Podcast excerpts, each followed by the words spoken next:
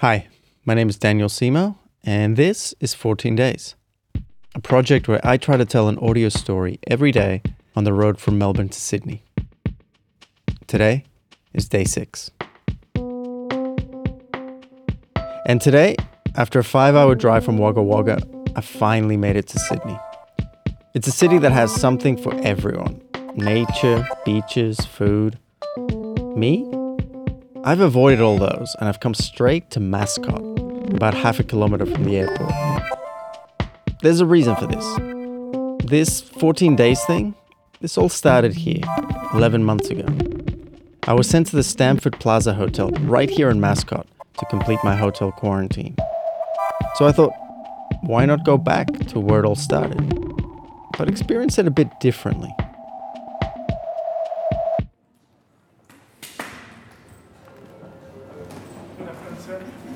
Hey, how you doing? Good, how are you? I'm good. Uh, I've got a reservation. Yeah, last name? Semo, S E M O.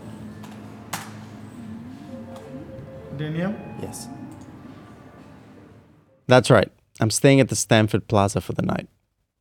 And let's face it, it's not a whole lot more exciting than your typical overnight hotel by the airport. It could just as easily have been the Holiday Inn across the road. But this is where I was sent for quarantine. And the experience I had here last year was so alien. I mean, on the first day, I was escorted by a member of the Australian Defence Force to my room.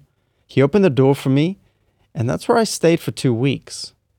I couldn't leave, couldn't interact with any other guests, couldn't even open a window.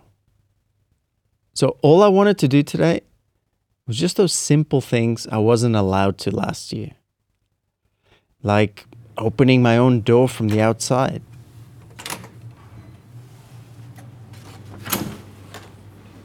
And walking down the corridor. And getting on a lift. I took so many lifts today.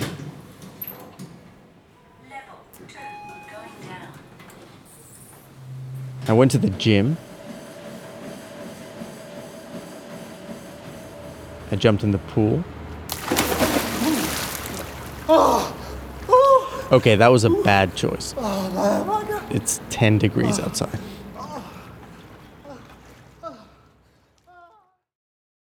What I would have done last year to have a chance to experience all those things, let alone go for a drink at the bar. Can I grab a pint of pale ale? I just have a schooner, is that alright? Schooner's fine. Yeah.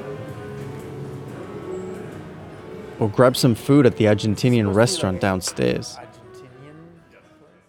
And then have a chat to the bartender about how the food is supposed to be Argentinian, but the playlist has a weird combination of tango and flamenco and salsa.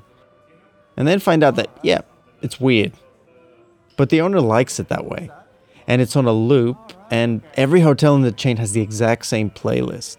So even if you transfer to another one, you're still gonna hear that same Latin music salad all day long.